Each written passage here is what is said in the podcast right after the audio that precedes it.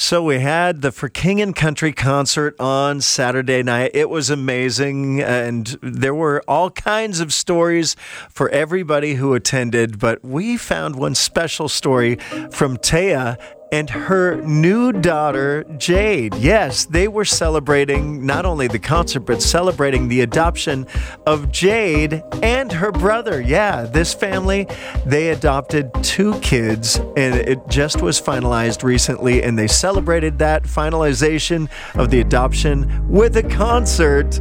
And we got a chance to hear their story, and they shared just how much they love listening to Christian music, in particular, praise 1065. We listen to 1065. I honestly love just listening to the truth. There's a lot of just reasons, and just listening to songs about God is kind of what our family is about. And I just want the truth in the kids' minds as much as possible. I really like all the different songs they play. Some of them are for different reasons, but I like also how the station tries to encourage you.